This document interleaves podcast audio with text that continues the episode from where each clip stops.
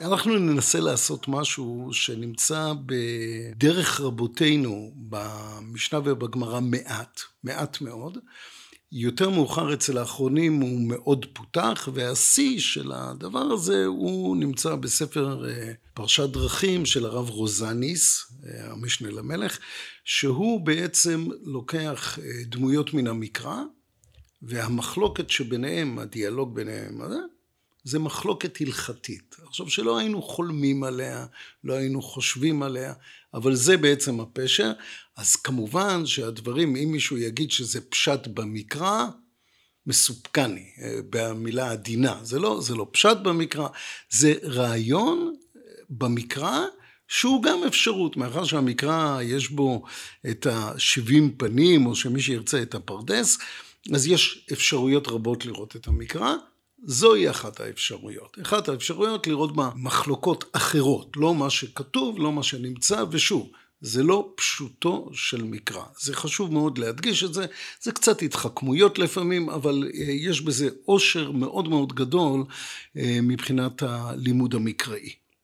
אז אנחנו נתחיל בפרשת בלק שלנו. פרשת בלק אנחנו מוצאים הליכי אה, קישור ומחשבה בין הקדוש ברוך הוא לבין אה, ציוויו. בלעם אה, מתבקש על ידי שרי בלק לבוא ולקלל את עם ישראל, ואז בלעם קם בבוקר ואומר להם את המילים, מעין השם לתיתי להלוך עמכם. אי אפשר. אה, שרי מואב רצים אל בלק, אומרים לו, תשמע, בלעם לא יכול.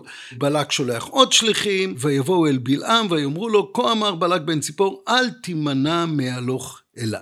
בלעם הולך וישן עוד פעם בלילה, ויבוא אלוהים אל בלעם לילה, ויאמר לו, אם לקרוא לך באו אנשים, קום לך איתם, ואך את הדבר אשר אדבר עליך, אותו תעשה. עכשיו, יש פה המשך לסיפור, המשך מרתק. בלעם הולך לקלל, או להגיד את דבר השם. בדרך יש איזה אירוע מיוחד, מרתק עם האתון שלו. הוא רוכב בבוקר עם אתונו, מזדרז בבוקר עם האתון, ויגידו לנו כמו אברהם, והוא לוקח את האתון, מתחיל ללכת בדרך, פתאום האתון נעצרת. עכשיו, כשהיא נעצרת, לא כל כך ברור מבחינת הפשט מה קרה שם. אה, האתון הוא, התורה מגלה לנו, מול עיניה יש מלאך, שבלעם אינו רואה את המלאך, ואז מתחיל דו-שיח כמעט אה, סכסוכי.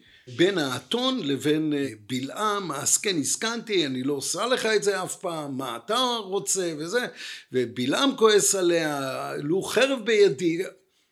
דיאלוג אומר דרשני. דרשני, זה אומר בואו נחפש את ההלכה בפנים. בואו נחפש את ההלכה, זה המקום.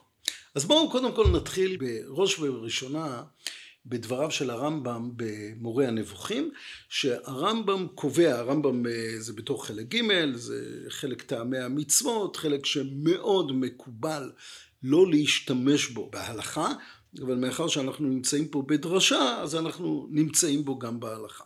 ואז הרמב"ם אומר כך, ואמנם אומרם צער בעלי חיים דאורייתא, מאומרו על מה הכית את אתונך, הוא על דרך ההשלמה לנו, שלא נלמד מידת האכזריות ולא נכאיב לבטלה ללא תועלת, אבל נכון אל החמלה והרחמנות, ואפילו באיזה בעל חיים שיזדמן, אלא לעת הצורך.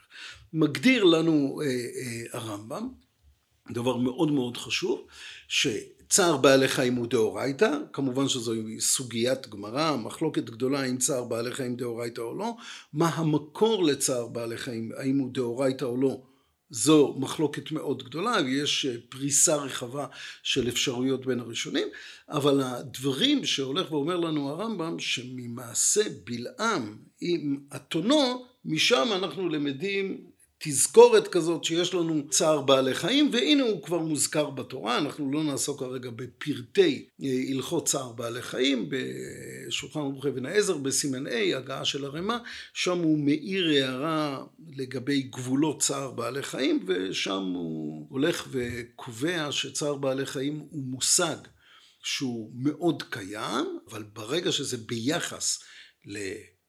צורכי האדם, צער בעלי חיים בטל. זאת אומרת, צער בעלי חיים הוא בערבון מוגבל. אבל ביחד עם זאת, זה היסוד של צער בעלי חיים. לדעת הרמב"ם במורה הנבוכים. החזקוני שואל בפרשת נוח שאלה. למה כל הדור שהוא דור נוח, דור המבול, למה הדור הזה היה צריך אה, בעצם כולו להשתתף בעולם. והתשובה של החזקוני, אה, השאלה של החזקוני היא בעצם הם לא צוו על כלום, אין ציווי, ותמלא הארץ חמאס, אבל לא היה כתוב שאסור חמאס לפני כן. ואז עונה החזקוני תשובה מאוד מאוד מעניינת שיש לה משמעויות רבות, שיש כמה מצוות שבעולם שבני אדם צריכים לשומרן מכוח סברת הדעת, אף על פי בלשונו שלא נצטוו. ציוויי התורה, אנחנו מדברים על החזקוני בפרשת נוח, בראשית פרק ז' פסוק כ"א, שהחזקוני מעיר על כך שיש חלק ממצוות התורה, אנחנו היום יכולים להגיד את זה באופן אחר ממילותיו שלו, שבסיסם הוא מוסרי, לא שייך למצוות התורה. זה כן כתוב בתורה, לא כתוב בתורה, זה בכלל לא משנה. האדם מחויב בהם בעצם היותו אדם, בעצם היותו בן נוח, בעצם היותו בן אדם הראשון. זאת אומרת, עצם זה שאתה אדם, זה מחייב אותך. על פי הדברים האלה, אנחנו יכולים להבין שהרבה פעמים שנשאלת השאלה, אבל זה לא כתוב בתורה. זה שזה לא כתוב בתורה זה לא חיסרון אם הדברים מאוד הגיוניים. אם זה הגיוני, אתה צריך לעשות אותם גם אם זה לא כתוב בתורה, אם זה כן כתוב בתורה.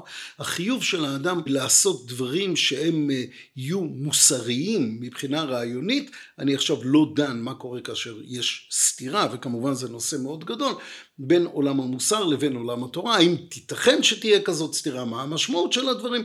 אבל זה כבר, אה, אנחנו מרחיבים את היריעה למקום אחר. ישנו ספר נפלא, ספר חרדים, ששם הוא מדבר על המצוות שבתורה, והוא לוקח את המצוות שבתורה על פי חלק אברי האדם. יש מצוות שבאוזניים, יש מצוות בעיניים, יש מצוות באף, והוא דן במצוות התלויות בוושת. זה חלק מהמצוות, מצוות עשה תלויים באכילת האדם. הוא כותב לנו כל מיני הלכות, אנחנו נדגים בחלקם, אמר רב יהודה אמר רב, אסור לאדם שיטעום כלום קודם שייתן מאכל לבהמתו. אה, זה מצווה תלויה בוושת. והוא מיד ממשיך ואומר, ומעשה היה בדורנו, שהרב המקובל הגדול, הרב יצחק אשכנזי, נסתכל בפני תלמיד חכם אחד, אמר לו, נרשם בפניך עוון צער בעלי חיים. והיה אותו תלמיד חכם מצטער, מפשפש, עד שמצא שאשתו לא הייתה נותנת מאכל לתרנגולים בבוקר, אלא מנחת אותם, הולכות בחצר וברחוב לנקר, ואז ציווה עליה וזרזה לעשות, והכל בסדר, והוא אמר לו שר עוונך. אז כמובן שמי שיקרא את הסיפור, יש פה כמה רבדים. הרובד הראשון, צער בעלי חיים, זה הרובד החשוב. הייתה חובה להאכיל את הבהמה לפני התרנגולים, לפני האדם, אבל כמובן שיש פה רובד שני שהוא אפשר להשתעשע בו, האישה אשמה. כן, היא, היא לא הכילה. אז כמובן הרובד הזה הוא רובד אחר לגמרי, יש לו משמעויות אחרות. עכשיו, סוף הדברים, בהלכות מצוות התלויות בוושת, ונראה שזה ענף, הצער בעלי חיים בעניין הזה, שזה ענף ממצוות והלכת בדרכיו. ופרשו מהו רחום אף אתה רחום, וכתיב בו יתברך ורחמיו על כל מעשיו. זאת אומרת, אם נחפש מהו המקור, עכשיו כולנו יודעים סוגיות גמרא שלמות, האם אכילה קודמת לשתייה, שתייה קודמת כאילו הלכות שלמות, ובא בעל ספר החרדים ואומר היסוד של הכל הוא יסוד מאוד מאוד פשוט, היסוד הפשוט הוא שמהו רחום אף אתה רחום, יש דברים שלא צריך לתת להם פסוקים, הם מאוד מאוד ברורים. טוב, אחרי uh, כל הדברים הללו, אנחנו עכשיו יכולים להגיע אל בלעם ואל אתונו. הקדוש ברוך הוא אומר לבלעם, אל תלך עמהם, לא תלך עמהם. בלעם קצת משתעשע באמירה הזאת, כן, אבל אולי כדאי לי, אולי לא כדאי לי, באים אליו שרי בלק, אה, אה, באים אליו עוד פעם, מלוא ביתו, כסף וזהב, שווה, מאוד שווה. אז אולי כן. עכשיו, כאן נשאלת השאלה המאוד מאוד פשוטה. הקדוש ברוך הוא רוצה שהוא ילך עמהם או לא? בלי עכשיו להיכנס לפשטי הכתובים מה קורה. התשובה היא ברור שלא, הוא אמר, אל תלך עמהם. אחרי זה כשהוא בא ואומר, אז אנחנו נגיד בדרך שאדם רוצה ללך, אבל בסופו של דבר מה שיש לנו פה, יש לנו פה אמירה שבה אדם לא מקשיב לדבר השם, לא לציווי. הציווי גם היה מפורש, אל תלך עם ה... אבל כן, אתה יודע מה, אבל אולי בכל זאת, אולי בכן. זאת אומרת, יושב לו אה, נביא בעולם, והוא אומר, מה שהקדוש ברוך הוא אומר לי, אני עושה, מה שהוא לא אומר לי, צריך לבדוק. לא ברור. ולכן אה, בעצם הוא מנסה ללכת. אתונו. אתונו הולכת בדרך, רואה מלאך לפניה. בא בלעם, מרים את המכה שלו, מרביץ לה. באה אתון ואומרת לו, בלעם, צער בעלי חיים. אי אפשר, אתה לא יכול, ואז בלעם בא ואומר, אני עושה את דבר השם. דבר השם הוא מה שהוא אומר, צריך לעשות. צער בעלי חיים, אתה יודע מה? לא כתוב בשום מקום. הוא אומר, את יודעת מה כנראה אלת או לא. ואז בא הרמב"ם במורה נבוכים ואומר, רק רגע, זה המקור של צער בעלי חיים. זה היסוד פה. ואז ממילא מה שיוצא, שהמחלוקת הגדולה בין בלעם לבין אתונו, בלעם אומר, דבר השם הוא דבר השם. לא הרעיון של דבר השם. לא מה שאמר לנו החזקוני, הסברה, כולנו מבינים מה הקדוש ברוך הוא רוצה בעולם, מה הוא רחום, אף אתה רחום, כאילו, אהיה כזה. אני, מקשיב בדיוק לדבר השם. ממילא, צער בעלי חיים הוא לא דאורייתא, לכן אני יכול להכות בך. כאילו, זה חלק מהעניין.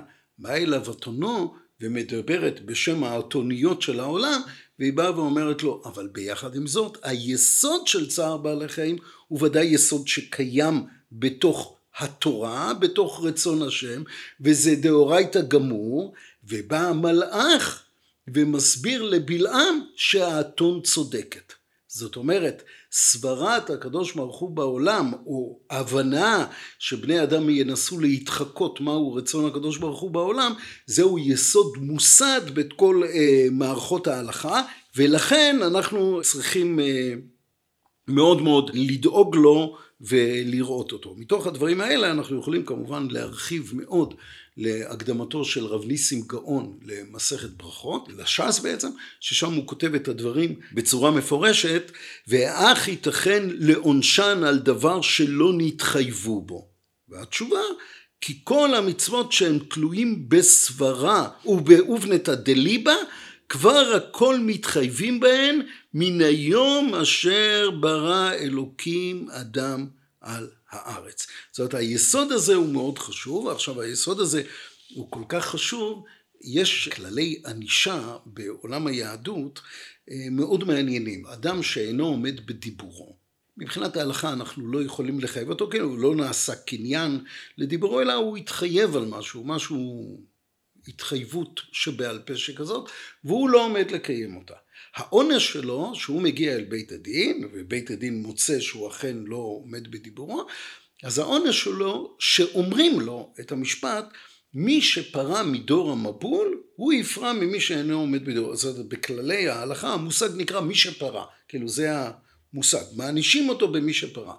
והאבני נזר בסוכות שלו, בתשובות שלו, הוא הולך וכותב את המשפט הזה, כך הוא כותב, שמעתי מפי מרן הרים זצ"ל, פירוש המשנה, הסוכות שוב מביא בשם הרבי מגור, שמי שפרע מדור המבול, המה לא היה להם תורה, ואף על פי כן נענשו, יען עשו דבר שהכל מחייב שהם מעשים מתועבים.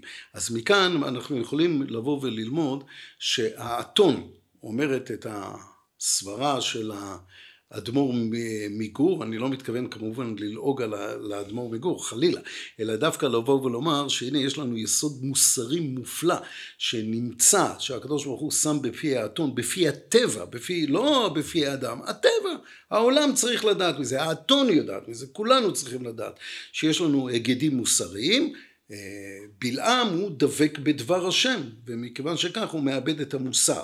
אז אנחנו יכולים להבין את פשר המחלוקת, האם צער בעלי חיים דאורייתא או דרבנן, דרך המחלוקת שנמצאת בין בלעם לבין אתונו. בשורות טובות, ישועות ונחמות.